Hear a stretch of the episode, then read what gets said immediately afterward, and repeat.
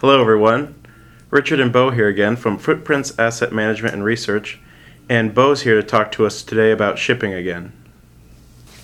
Well, we've had uh, a couple interesting developments. Most recently, uh, Hanjin out of South Korea filed for receivership. It's rippled through the entire container industry.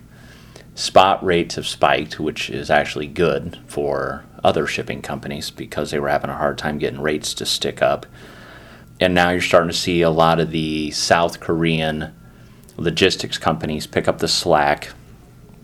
The day they filed HMM, another uh, Korean shipping line, their stock actually jumped uh, over 20%, uh, with a speculation that they'll probably acquire a lot of Hanjin's assets.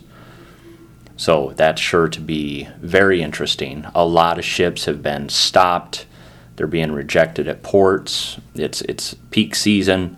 They're trying to get all the goods to the Americas to get ready for the, the seasonal spend. So the container trade uh, that was pretty dang interesting. Um, over in liquefied natural gas, Golar had pretty decent numbers.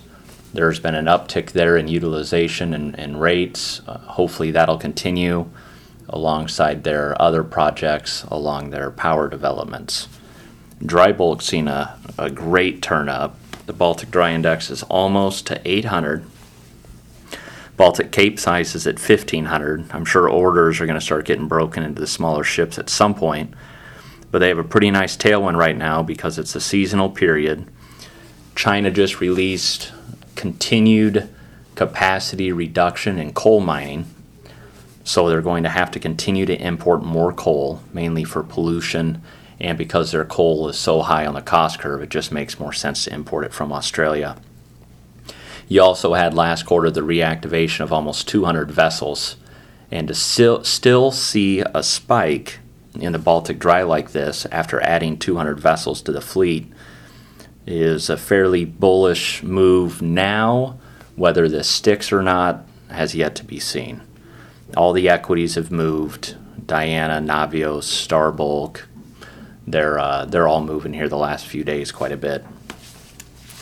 And with the tankers, um, they just haven't taken off yet. The uh, extended refinery maintenance period is still, I think, hitting rates.